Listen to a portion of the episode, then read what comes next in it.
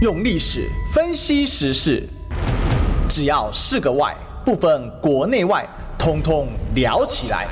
我是主持人李义修，历史哥。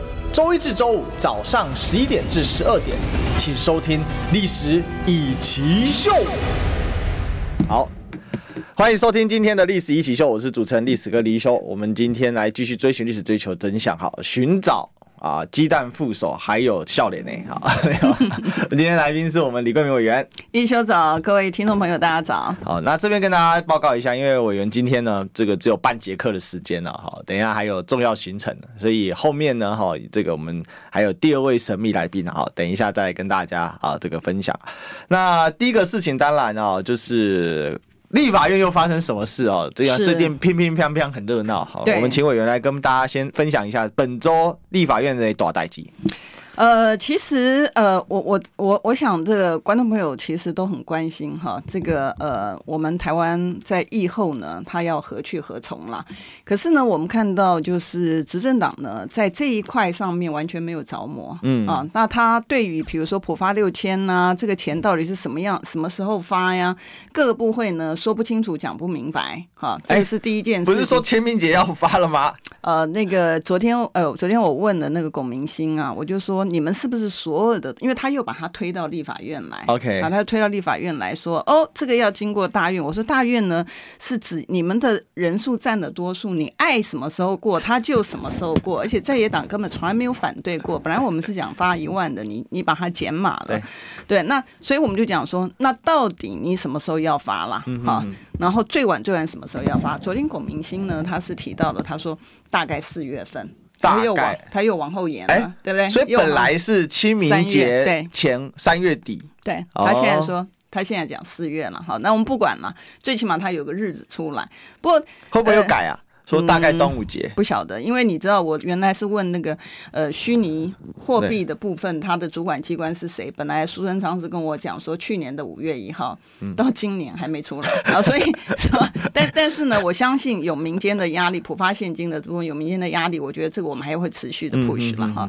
那当然这是一件事情，然后第二件事情就是说他不务正业嘛哈？为什么不务正业？最主要的原因是因为他能力不足，我发现是因为他的能力不足，他不懂的人在一个专业的位置上面，他只会闯祸，嗯，他没有办法解决问题。那我举例来讲，本来你现在疫后经济是你真的应该各国都在冲刺的一个阶段，对啊，这个时候他们搞了一个全动法，他脑筋里面只有政治啊，脑筋里面政治。所以我们在这个呃礼拜三的时候呢，我我就问了那个央行的总裁哈，国外频道里面都有问了央行总裁，我跟他讲说全动法的部分，我说他请教过。呃，你没有哈，请教过央行没有？然后央行总还说他他他没有被咨询，对吧？你知道这是多严重的事情？可能年轻朋友呃可能不了解，可是，在上一辈的时候，我们知道在早期的时候，为什么外资要进来台湾之前，在原来动员戡乱时期，对哈，原来戒严时期的时候，动员戡乱时期，那个时候外资要不要进来的时候，他们有很大会有一个很大的犹犹豫是什么东西？就是你的外汇管制，对。他担心的就是说，你钱进得来，他出不去。就像呃早期的时候，这个外资要投入中国大陆的时候，他因为他有外汇管制的关系，所以他们也都会。呃，担心就是说前进的去出不来，同样的一个情形。所以你在这个全动法里面呢，你完全没有考虑到它对于我们整体疫后经济大家在冲刺的时候它的影响。然后你在这个时间抛出来一个全动法，你等于是告诉外资说，哎，他不要进来，不要进来，因为呢，台湾的这个呃局势地缘政治很危险啊，所以呢，你不要进来。所以去年已经抛汇一兆多台币嘞。对，他已经串逃，我我形容 那个是外资的大串逃。对啊，然后我这个事情，我们的政府完全装聋作哑，不能讲。对啊，而且我们那时候记不记得，我们那时候到现在为止，我们还要不到资料的是国安基金进场护盘。对，好，国安基金进场护盘之后，等于是告诉老百姓说，哎，国安基金进来了，你不用担心。所以有很多散户呢，他就钱进来，就进来之后，你没有想到外资反而出场。所以，这个我们的老百姓呢，呃，等于是被海削一场。是啊，那国安基金有没有同样被海削？这个我们还等他的这个报告出来。所以我们这个时候也呃不会。报不给啊？嗯，但是他他他就讲说，他就讲说，他现在还没有结算，所以他不可以给报告。你知道？可是像劳保啊这一些这个劳退这些基金是直接被 buy out，大家都看出来。对对，大家都知道，所以你可以看到，就是说谁获利了结出场的，我们看到是外资获利了结出场。然后呢，昨天我们在咨询的时候，我们所以我们在讲说这个专业真的非常非常重要。昨天我们在咨询的时候才发现说，哦，原来我们的国，你知道国发会很重要，国发会就是以前的经建会，以前经建会呢，它等于是一个小内阁，是好，它一小内阁，就是说，然后呢，但是我们昨天在问这个龚明鑫的时候，发现他完全不懂国际的局势。你知道他在讲，他做那么久了，哎，哎，对你，我你我会很讶异，就是说为什么民进党的人才会这么少，不太懂，你知道？因为他我在问他问题，我跟他讲说，他他他自己讲哈，他自己对媒体讲的是什么？他说这个我们的这个经济哈景气呢，到六七月是到谷底，嗯，到谷底的意思就表示你要。往上升了才叫做谷底，要一个反弹嘛？对对，你就是到谷底，不管你弹多少，你到谷底就是要往回升。那意思就是说，八月以后就会经济景气大好。所以我就问他说：“哎，那你这个跟国际的趋势是不一样哦。”然后跟这个我同样的问题，我也问过央行总裁，也问过这个原来的财政部的那个代理部长，然后。我问他们，就说对于疫后的经济，他们的看法呢，是不是跟国际一致？国际是觉得呃，疫后的经济发展很混沌。对。然后呢，美国呢，尤其呢，他是看坏，看坏之后，他要避免他硬着陆，所以他采的手段是升息啊。所以我就问他说，问呃其他的这个财经的官员说，哎，他们的看法。那他们那个阮代理部长呢，他当然就是呃语重心长，他会讲说，他会比金融海啸。还要严重是。那我们知道说以前呢，在世界大战的时候，曾经发生过经济的大萧条啊，大萧条不是衰退哦，是大萧条。所以美国呢，它是要避免的，就是说有这个大萧条的情形发生。所以你会看到它升息的速度，事实上是这个很快的。这个那原本上面来讲，如果你是一个正常的一个执政团队，一个呃这个呃行政官员的话，你应该在这个时候把你的全心全力，你要摆在哪里？排在你的执政上面，是对不对？也就是说，你怎么样子随着国际的这个脚步呢？能够在这个呃疫后的时候，第一个让它不要往下沉沦，嗯、第二个回稳之后要往上，这个才是最重要的这个事情，你应该做。可是我们也看到行政单位它推出来一个全动法，然后你们的重点是什么东西？里面重点呢，再一次的。借尸还魂，对，前置言论自由，这是什么呢？跟大家报告啊，叫做数位中介法。数位中介法，然后他把呃，其实听众朋友可能不知道，其实这个故事有来源的，在最早的时候，在二零二零年左右的时候，那时候本来法务部推出来一个科技侦查法，对，你记不记得？然后我们发现了说，哎，这个科技侦查法里面，它居然可以。有权利可以植入木马城市，然后他可以看到你所有的资料。嗯、我们那时候说，这你怎么可以呢？对不对？老百姓的权利，它是宪法保障的权利，你怎么可以透过一个法律的规定，然后把宪法保障的基本人权全部拆解掉？因为这个东西就是，比如说大家监听啊，好，或者是跟这个跟监的，或者是比如说查银行账户，这个都要报请这个法官去核准的嘛，至少要拿到这个法官。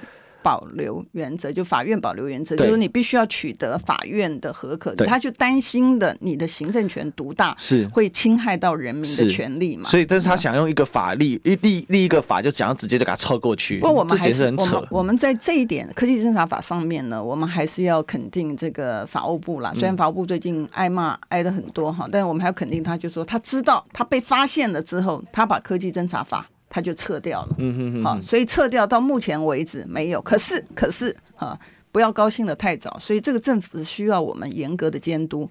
科技侦查法撤掉之后，来了一个数位中介法。你记得数位数位中介法的部分呢？我们在本来在节目谈的时候，大家都觉得说，这是数位中介很正常啊，它是一个 platform 啊，它对于这个 platform 需要管理啊，什么东西？你记得我们刚开始的时候那讲，然后后来呢，我们提醒这个观众朋友之后，后来。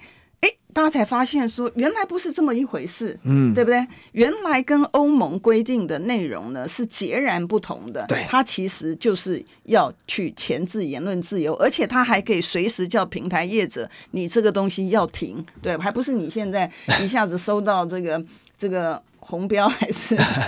他是直接从平台下架，直接下架。而且这个事情，我们应该是前年底我们就在谈这件事。对，我们谈得很早。这个数位中介法从无人问津到终于引起一阵风暴，最后炸掉是有几个因素，就是平台整个爆了。哦，像是巴哈姆特带头冲雅虎，然后接着大家就一起反弹。那因为有人带头冲，大家一起反弹。第二个是连绿营，比如说像是周玉蔻。都很不爽这个法条，对啊，因为他这个是他他是非常明显的违宪，他其实就是前置言论自由嘛，对不对？然后后来呢，苏奎 苏贞昌他不是讲说，哎，这个不可以推，可是呢，他表面上说不可以推，我们在立法院发现 NCC 啊。通传会他的优先法案居然有数位中介法，继续坚持。哎，对，所以我们就问他说：“这不是苏奎不是讲说不推的？你怎么这个？你知道？”他就他就大家如果回去看那国会频道的时候，你会看到他支支吾吾、支支吾吾，讲不清楚。他现在可以大声说，嗯，因为苏贞昌已经下台了，作废。结果结果啊，观众朋友，所以你就看这个执政党坏到什么样程度。嗯，好。现在数位中介服务法，民众发现他是这样的一个情形之后，是。他现在来了一个全动法，对，然后他来一个全动法，再升级耶，这个又再升级耶、嗯，对。然后我昨天在咨询那个呃那个文化部长史哲的时候，他很有意思，你知道，前面我问他，就是因为前面郑丽君嘛，好像也是红人之一，郑丽君呢，他以前制定的就是文化部的这个基本的这个政策呢，就是要发源多元的文化，就是讲的。很光冕堂皇的，俨然就是一个整个民主制度的，你知道这个海纳百百川的这个情形，你知道？结果呢，我就问他，他认不认同这个郑丽君的这个基本政策，嗯、还是文化部的政策要变动？他说他认同这个。我说那如果认同的话，那奇怪，那我们不是前两天那个对于那个丽晶文教基金基金会的那个、不是邀请了这个呃那个俄罗斯的这个、嗯、那个女高音来吗？好，声乐家来来的。东西他我就问他说：“哎，那你有没有下指导棋？你到底是文化部还是是文革部？搞不清楚他什么。那然后然后他就讲说：哦，没有，他没有下指导棋，他只是提醒我说：哇，这个这个可以这样做的，不是不是这个下指导棋，是提醒。哎，我们的塔利班字典又多一个新的词。他他这个很厉害的，就是说他你就知道他这个话术治国，什么东西都是用话语去描述啊，然后还。”理直气壮的说，他没有叫他说不准来，这个就不叫做明示，你知道吗？这你又觉得说这个真的是荒唐到极点。然后我就说，那你是要当这个思想警察吗？他他也他也就是否认啊，他也是否认。可是我们看到这个实际上面的情形呢，我们看到就是好，对于全动法部分，为什么？这个老百姓的这个权，你想不想？我觉得，我觉得很难理解的一个是说，台湾走到今天的民主制度是经过多少人的心血的一个努力，你居然今天要走回头路。然后我后来问那个死者讲说，那如果。有这样子，因为它里面有规定，全动法里面规定，对于讯息的这个传递是 NCC 跟会同啊，会同这个文化部嘛。然后我就问他，就是说，呃，如果有这样的情形的话，你会按照这个全动法的里面的这个东西，你会去钳制这个言论自由？前言论自由是我们宪法保障的权利，对不对？然后他就说，哦，在那种情况之下，有全动法的规定的时候，他会按照这个全动法规。所以你摆明了是什么？你摆明的就是说，其实我们。观众朋友知道，其实，在整个的位阶上面来讲，宪法的位阶是第一的。是。然后呢，才是法律。虽然宪法里面是有规定说，在国家有紧急状态的一个情况之下呢，你是可以发布紧急命令，没有错。宪法的确增修条文里面有这样规定。可是那个是在紧急的情况之下。今天呢，我们看到执政党所有东西呢，他只要抓到一点蛛丝马迹之后，他就充分的滥用。啊，就包括我们看到特别条例，嗯、特别条例本来是在特别的情况，也是发生疫情啊，有国家面临。呃，重大的一个这个灾害或者是巨变的一个情况之下，你才可以发特别条例。可是我们今天的特别条例常在化、常态化哦，就是它变成一个经常有的。那今天你执政党是要拿着宪法征修条文里面说有紧急特殊的情况之下，你可以发紧急命令，你也要把今天这样的一个紧急命令，你也要把它常态化。对，然后呢，你常态化之后呢，你就要把我们好不容易建立的一个民主国家回归到一个集权国家吗？今天这个是你执政党的一个目的吗？这个一下去就是威权体制啊！哈、嗯，我要跟大家报告，就是说，因为这个全动法的事情其实是非常非常严重的。那刚才其实委员也帮我们整理了一下历来哈，我跟大家说。这个就是同一个论调，不断在走。民进党最爱玩的是什么？第一个呢，找空白授权。这个全斗法是百分之百的空白授权。他说他本来呢，哦，他讲说，哎，这个没有，你们都在放假消息，有没有在野党在抹黑？哦，那个历史哥在造谣。为什么？这个是暂时的状况，暂时的状况，实施这种全动法的这个情况，管制媒体，管制言论，管制所谓老百姓，这很正常啊。是啊，但很正常。但是问他多加了一个准备嘛？准备阶段的话，那也算啊。准备阶段我也可以来进行这样的行为啊。他说、不会啦，我们不会随便就但准备有这个情况，我才会进入准备阶段。那什么时候叫有这个情况？空白，他来决定，全部他来决定。那而且这个全动法很好玩，全动法还把准备两个字删掉，这根本就此地无银三百两，把准备两个字删掉哈，全民动员准备。哦，法，然后他把准备给删掉，然后可是问题他多了一个准备阶段，而且准备阶段还细分成三种，但不管哪一种，他都可以随时的对你进行所谓的管制管理，而且呢，在准备阶段就能进行哦，所以这个就是一个扩大解释的空间。那他基基于这个扩大解释，他要怎样？他造册哦，所以我今天标题一下什么？侯友宜找副手，民进党找 UK，好，老百姓找鸡蛋，民进党在找 UK 啊？为什么？十六岁以上全部要造册，不分男女。那还是我们在造谣啊！美国前国防部长艾斯培来台湾的时候，男女皆兵，这没有连线吗？这没有呼吁吗？这个就是连在一起的。然后再来哦，不止谁要造册，还有什么媒体人要造册。昨天刚好这个平秀玲平姐哦到我那边，然后我们就聊到这件事情。好，我们在讨论这个问题。然后呢，他们家很惨，因为他小孩今年十六岁。哇！然后呢，他又是媒体人，嗯，他说完蛋了。我说你完蛋，你们家两个都造册了。嗯，那我说那我们不都要造册？他说对，为什么？因为他的媒体人的范围之广啊，就是连网络的都给你算。好，那当然我们在电台主持，那肯定要被造册。那这个造册之后是严重性在哪里呢？他可以给你调查你的作业流程、你的程序、你在干嘛？哎，他表面上只是说哦没有啦，你这个暂时的时候你发表言论必须经过国防部审核允许你才能发表。哇塞，这个样子，但是背后是他准备阶段，他可以调查你的一一切切方方面面，那你不去违法，违法就判刑了，用公权力强行，这个就是，这个就是政府霸凌老百姓，这个政府剥夺老百姓的权利。我们组成政府是人民牺牲部分的权利组成政府，政府来创造集体的福祉嘛？政府如何形成？政府比如四大古文明。为什么形成？因为都在黄河泛滥区。为什么在都在这个河水泛滥区？为什么？因为一个人治不了水，要一群人治水，一群人治水组成这个政府。所以政府是大家牺牲一点力量，牺牲一点奉献，然后来让大家得到幸福。我们现在政府不是诶、我们现在政府是反过来、欸，他管你牺不牺牲，我来决定你的命运，我来决定你。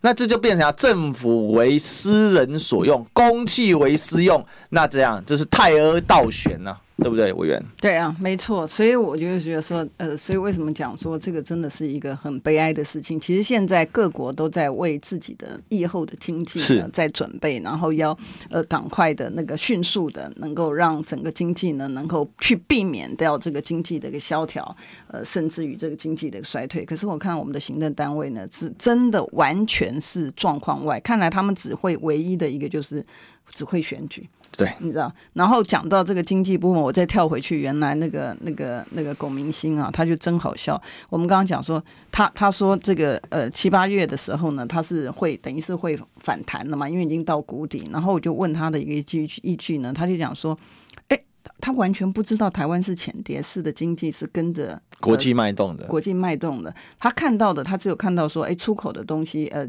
现在的订单不好，可他他认为就是说，接下来呃订单会进来啊，林林总总的东西，然后他也不知道说，原来呢，他这边张扬经济多好的原因，其实是因为那个美国对于华为的禁令，所以对华为禁令的时候，那他有一个时效的期间，所以很多的订单，华为的订单呢是在美国禁令的时效的那个九月十几号的那一天之前要把货物出去，所以他的对于这些的国际的一个局势呢，他完全都在状况外。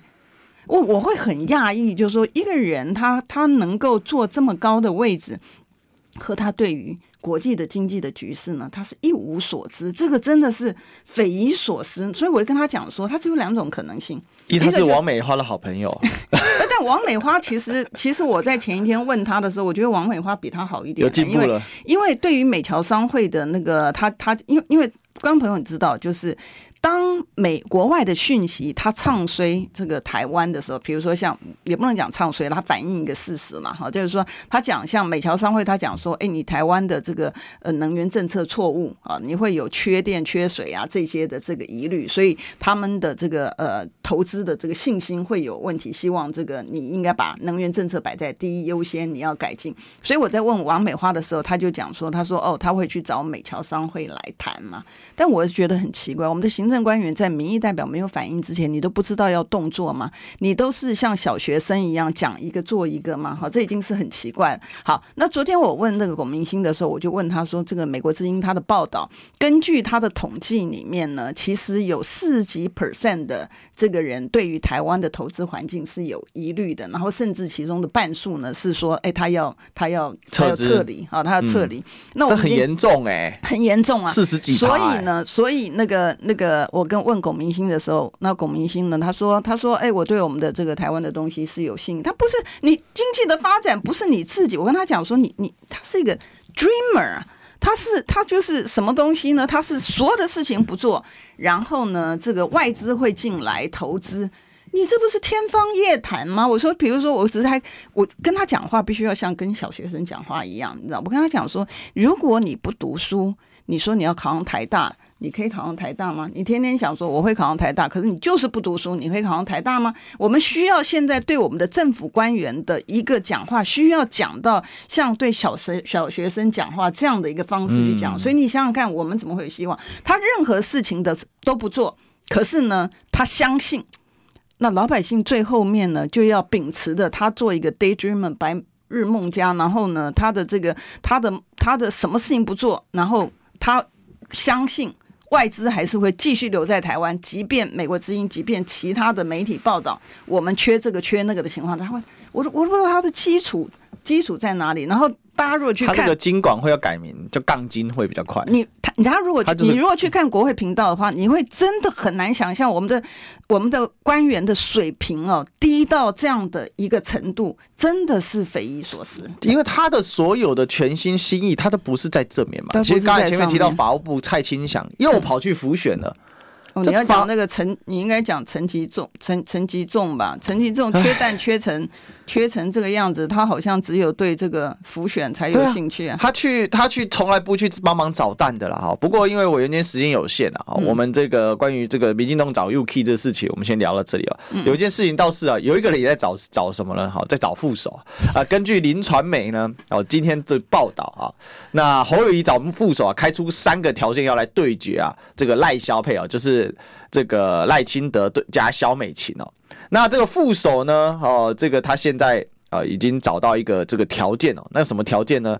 要是有这个美国的经验，好，然后然后呢要女性啊专业，那很多人就说，哎，那不就在找委员了吗？我要真的很感谢哈，就是呃，不管所有的这个呃，他媒体报道上面他是讲说这个蓝鹰大佬了哈，那我真的很感谢，这不管是这些蓝鹰的大佬，还是这个呃产业界的这个朋友们，我但我只是在讲一个说，为什么我在猜了哈，当然我今天是第一次看到这个报道哈，我在猜，其实最主要的原因就是说，其实不管是产业界也好，或者是民间也好，其实今天对于我们呃未来的发展，其实有很大的疑虑了哈，那尤其。尤其是我们看到，我们刚刚讲到这个经济的这个状况哈，然后呃，我们的政府官员呢，对于国际的经济的局势完全不进入这个状况，然后只是用他的想的，然后我们看到目前为止呢，就是每一次他的想象不能够落实的情况之下呢，就是等于是老百姓的辛苦的纳税钱要拿去补贴。我猜可能是因为这样这样的一个关系，觉得说哎，这样的呃政府官员不适任，所以还是应该要专业的了哈。那那至于女性的部分，我在猜可能是因为赖萧配啊，或者是男生加女生，男生加女生，所以要找个对照。对，我猜可能是因为这样的原因。但，但，但是我要问一下委员，就是说侯友宜最近提出三平三安呐，哦，嗯、就是社会公平、两岸和平、国家太平，还有人民安心、社会安定、国家安全，你同不同意？这不是就是老百姓的期待吗？我们知道，在一个民主的社会里面，本来你的最基本的基本人权你就应该要有，你的公平，然后你的这个整个国家的安全、人民的安全，其实本来来讲就是最重要的事情嘛。所以我觉得就是说，现在在野，但但是我我还是要强调了，真的谢谢大家抬爱，但是我相信这个呃在野的人人才济济，很奇怪，就是只有可能是因为民进党一再都是只有以。政治挂帅都是选举在行，嗯、所以他的专业呢就落期了，你知道？不然的话，怎么会这么多的财经的官员里面，他找不到能够这个能够出来？我我看到这个这个不是光是王阿花长期占据经济部长的位置，就已经让人觉得匪夷所思了。不过这件事我要跟委员自首一下，我猜这个蓝营大佬搞不好偷看我的节目，哦，呃、搞不好。你是蓝银大佬，我怎么是蓝银大佬？连党证都 没有。因为我在上个月还是上上个月的时候，有粉丝问我说：“嗯，侯友谊找什么样的副手很合适？”我就说：“呃，这还不简单，找跟侯友谊倒反互补就对了。”那侯友谊就是本土 local 男男性嘛，然后他很 man 嘛，他是那个阳刚气前，因为他做警察的嘛。嗯嗯。那你当然要找一个专业女性、知性的，然后具有美国经验的，因为我们美国爸爸讲话，大家要面试。那再来就是。这个侯市长的英文能不能够很流利的表达？好，这大家有一个疑虑嘛？啊，这这事实就讲是，那委员绝对是英文没有问题的，所以我就第一时间我就讲这个。然后大家在那边刷说，嗯嗯嗯，因为大家都知道我跟委员很好嘛，也常去做节目，就当然自然粉丝都知道，就会下面讲李贵，比如说，哎，就不要让人家害人家，所以我就一直没有把这个写成文章。或者是拿来问问问委员的，但是搞不好这个蓝营大佬也是历史哥的听众啊，观众，真的，但是但是可能丢了一个影子，但是我我今天我一定要帮讲一句话，就是说为什么大家人心妄志？哦，期望有个治理也很简单。侯友宜提出是一个最基本、最简单的社会公平、两岸和平、国家太平、人民安心、社会安定、国家安全。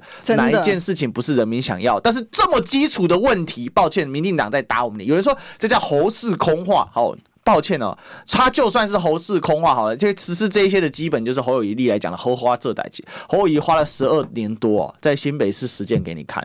新北市的公托，不要说什么，我最近哦被这个台班侧翼打，说我一个月要缴九万块的学费。哦，我会看到。对，那很扯，那完全扭曲了意思嘛。我是说注册费加上二月月费加起来，二月我要缴九万，他跟我说每个月要缴九万，然后随便哦，我只是说月费加起来没那么贵，但是注册费很贵。但不管怎么都很贵，那为什么台北那么贵？公托很有限啊，新北一区一里人家都在弄公托啊，台北市。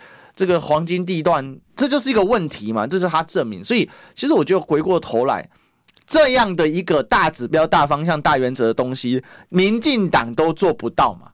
这不就是社会公平吗？不公平啊！我们的这个贫富差距越来越大，我们的花进群整天只会讲房地产是经济火车头嘛？两岸和平吗？两岸这还要问吧？对，对不对？那国家太平吗？嗯、国家哪里太平？现在动员法都出来了。对，然后那个军军备啊，拼命的钱，拼命的一个花呀。那十六岁都要被动员造册。哦，讲到十六岁，我觉得这是太可恶了。太可恶了。联合国宪章里面讲的未成年是什么？十八岁耶，十八岁，十八岁以下的都是未成年呢。大家去把十六岁的这个造册，真的是可恶到极。我用跟你报告哦，这背后就是民进党长期的完全依靠美国在帮他选举的后果。为什么？因为这个就是这个动员法里面的三大政策啊、全部都是依据乌克兰问题而制定的。我的观察就是这样，乌克兰现在十轮征兵下来，十六岁的以上都是上战场，路边都在抓人了。现在可能包到第十一轮哦，因为最近巴赫穆特。可能哦，一万多人被围起来要被歼灭。第二个，乌克兰开战之后，有一个事情完全无法控。传统媒体拼命报乌克兰节节胜利，可是现在看到现在是俄军在反攻，可是跟我们落差很大。是因为传统媒体控制外的自媒体，太发达了，不管是亲乌的或是亲俄的。这种所谓军事的 KOL 或军事的这些自媒体，他们所呈现出来的图谱，竟然可以画出实时地图，大家可以汇集意见。我即使立场不一样，但是因为我们彼此之间消息来源，大家可以做整理啊。然后这些亲乌亲俄的每个人都是懂俄语乌语，然后他们就翻译出来，翻译出来，全世界这样满地大家都可以做成即时沙盒这个所谓的战斗沙盘了。那所以他就是针对这个，你不能乱讲话，我要控制你的言论。哦，那第三个啊，就是战争准备的问题。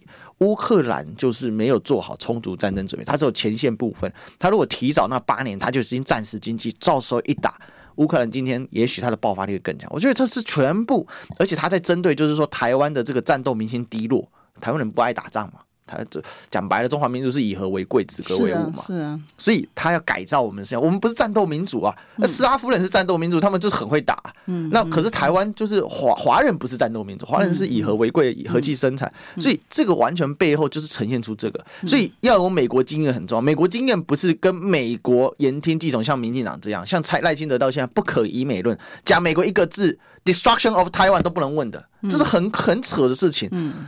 所以我觉得美国经验是怎样？美国经验是跟美国人与理力争，美国人再怎么样，那三分薄面还是要的啦。嗯，那有美国经验的人才能真正懂美国人嘛。嗯，所以为什么我觉得提出这个条件哈，这个 委员来那点名委员，我觉得是有道理的啦。谢谢，谢谢，真的非常这个感谢大家的这个抬爱了哈。但我觉得现在最重要的一件事情呢，当然我觉得二零二四下降，民进党显然是唯一的一个途径。是，但与此同时呢，既然我们已经知道这个执政党呢是不可信啊，然后他出来的东西其实。只是在拖延整个时间，然后把我们的准备期间呢，等于是缩短而已。那老百姓还是要靠自己嘛，啊，所以自己要保护呃自己本身的这个权利，还有保护自己的一个安全。嗯，好，我们今天呢，这个委员因为有有事情哦。所以呢，我们进个广告，好，回来我们换新的来宾，好，神秘人物来登场，好，我们就换进广告。小美女，嗯，你知道吗？不花一毛钱，听广告就能支持中广新闻。当然，也别忘了订阅我们的 YouTube 频道，开启小铃铛，同时也要按赞分享，让中广新闻带给你不一样的新闻。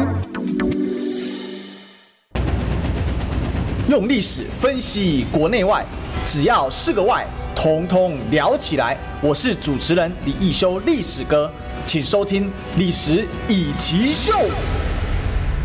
欢迎回来，这里是历史一起秀的现场，我是主持人历史的林修。我们刚才李贵美委员啊，因为中午有这个要事啊，先走啊。那我们来欢迎我们第二 part 的来宾哦，我们国民党全国青工会副秘书长刘思莹。Hello，我是思思。嘿，这今天来请思思来聊一聊哈，为什么？因为呢，思思啊，这个。跟我一样，我们都是属于这个青年，也算是青年嘛，算青年啊，算青年了 哈。但是我们都是有家庭的，对，四十五岁以下都算青年。就是对对，因为青工会嘛。对啊，青 对对对，这个社青的部分，社会青年哈，都跟学青不一样，学生青年跟社会青年是不同的概念啊。不过都是属于青年的范畴，只是我们是属于上三期，他们属于这个下三年，就是他年纪比较轻的啊。不过不管怎样哈，这年轻人现在在社会营生哦，其实最大的就是生活，柴米油盐酱醋茶。那现在还缺一个什么？缺一个蛋。对，那但是三立说，哎，你们都在造谣，好抹黑，哪里缺蛋？可是现在民进党精神非常分裂，为什么说精神非常分裂呢？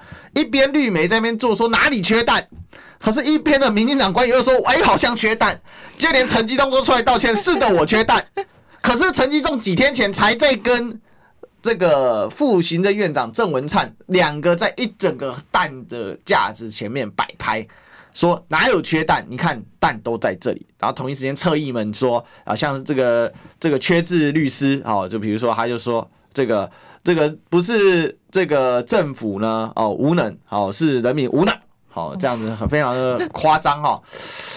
哎，这个要怎么讲呢？哈，思思，你最近买蛋的这个状况是不是跟大家分享一下？我最近哦。我其实真的觉得，实际上我们的朋友大家真的都有聊到缺蛋这个议题，根本不是像民进党讲说这是说什么啊没有蛋这这件事情。我觉得这是这个其实就有点鸵鸟心态啦，就是你面对到现在遇到的问题，尤其是这么就是平民百姓大家每天就是要吃蛋的这个议题，你还选择就是用这种鸵鸟心态，然后呢找助理来买蛋，然后呢大家来在这边拍个照说有蛋这件事情，呃，我真的觉得身为一般老百姓，甚至至我们这样青年，就是上有父母下有小孩的这样子的状态之下，真的没有办法接受。尤其是你说好，不只是缺蛋的议题，更更更是像就是好像去年、去年前年哦都有提到说，主计处提说哦什么我们现在的平均薪资对，大概就是呃四万多、四万二到四万五之间，那。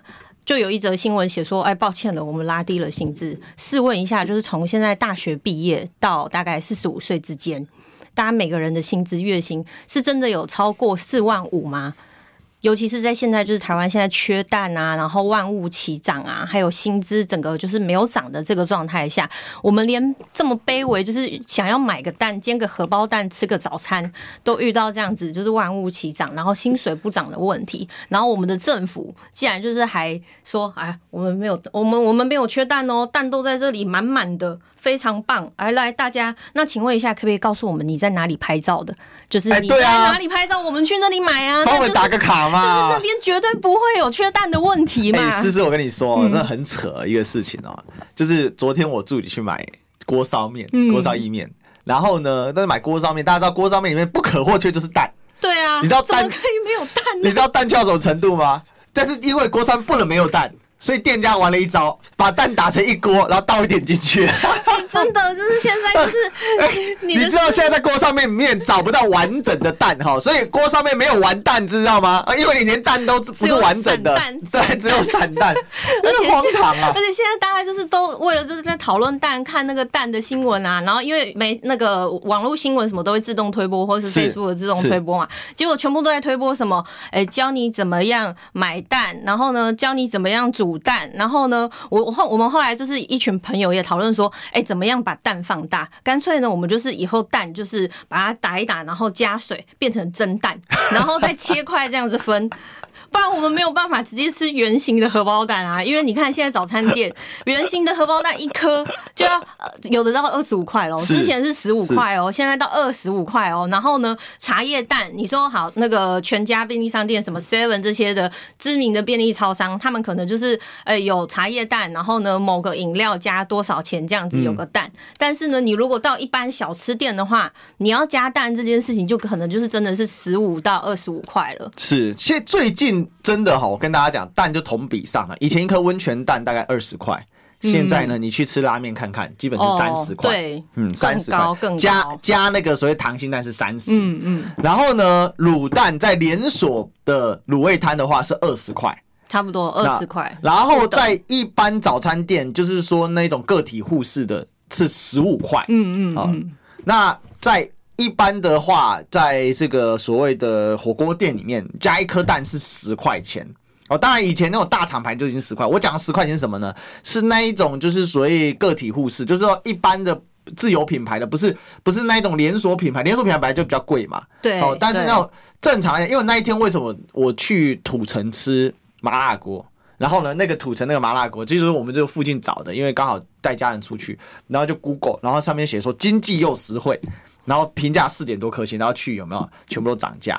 他说他们这也没办法。然后蛋就是十块钱，对、啊，最后我们叫了四颗蛋，你知道吗？然后呢，吃了一颗，剩下三颗呢。我妈他们舍不得吃，说包回去好了，然后给小孩子吃。哦，我跟你讲，我我是前几天有去吃那种就是小火锅的那一种，对。然后通常我们以前小火锅不是都会主食，你要饭还是要乌龙面，还是要蛋吗？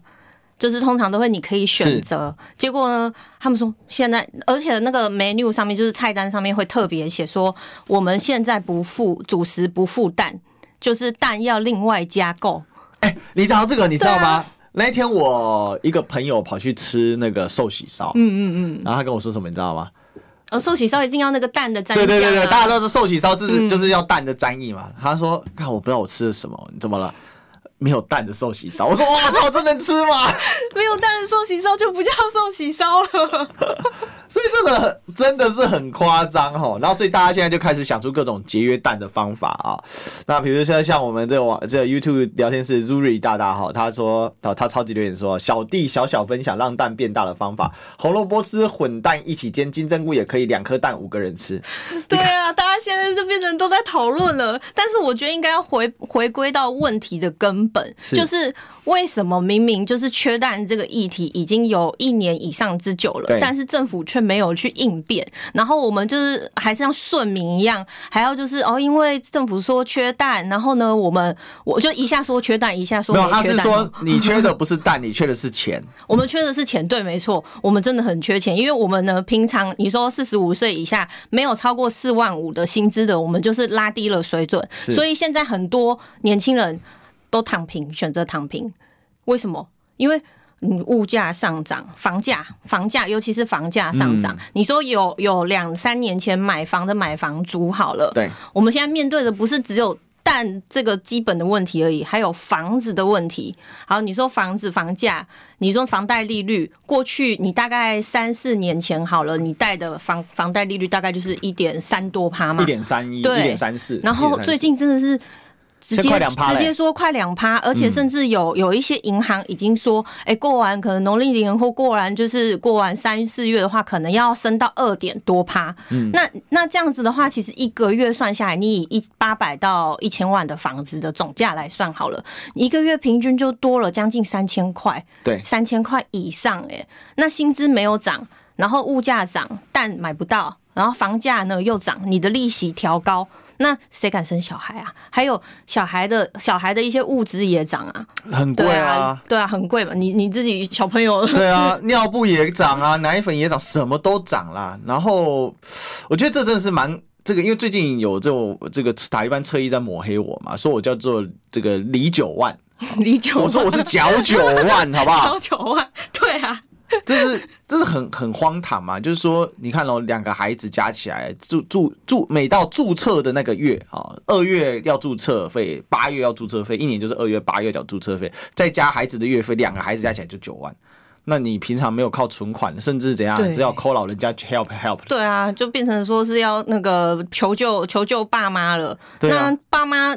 爸妈现在也面对到很多，譬如说他老了，他可能要要看看病，要定期去那个，然后还要存自己的退休金。是，通常是父母父我们不我们不找父母麻烦就已经很好了，你还要去跟爸妈要钱，这就变成啃老族了吗？是，所以其实其实这个关键是真正的国安危机。但民进党这时候搞什么？他在搞跟你搞动员法，搞在把年轻人造册。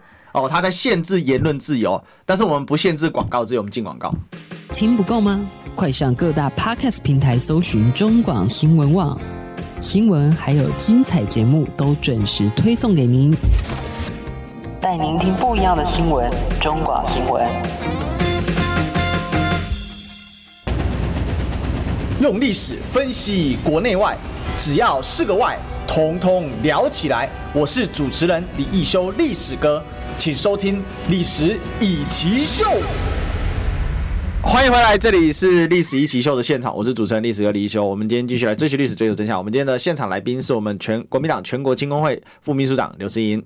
嗨，我是思思。哎，我们今天来跟思思聊啊，就是因为年轻人现在最痛苦的是什么？就是啊，生活的物价指数啊完全暴涨。刚才讲那个躺平的问题啊，对啊，那这个躺平问题其实已经弥漫在年轻一代的哈，尤其从可能从七年级尾。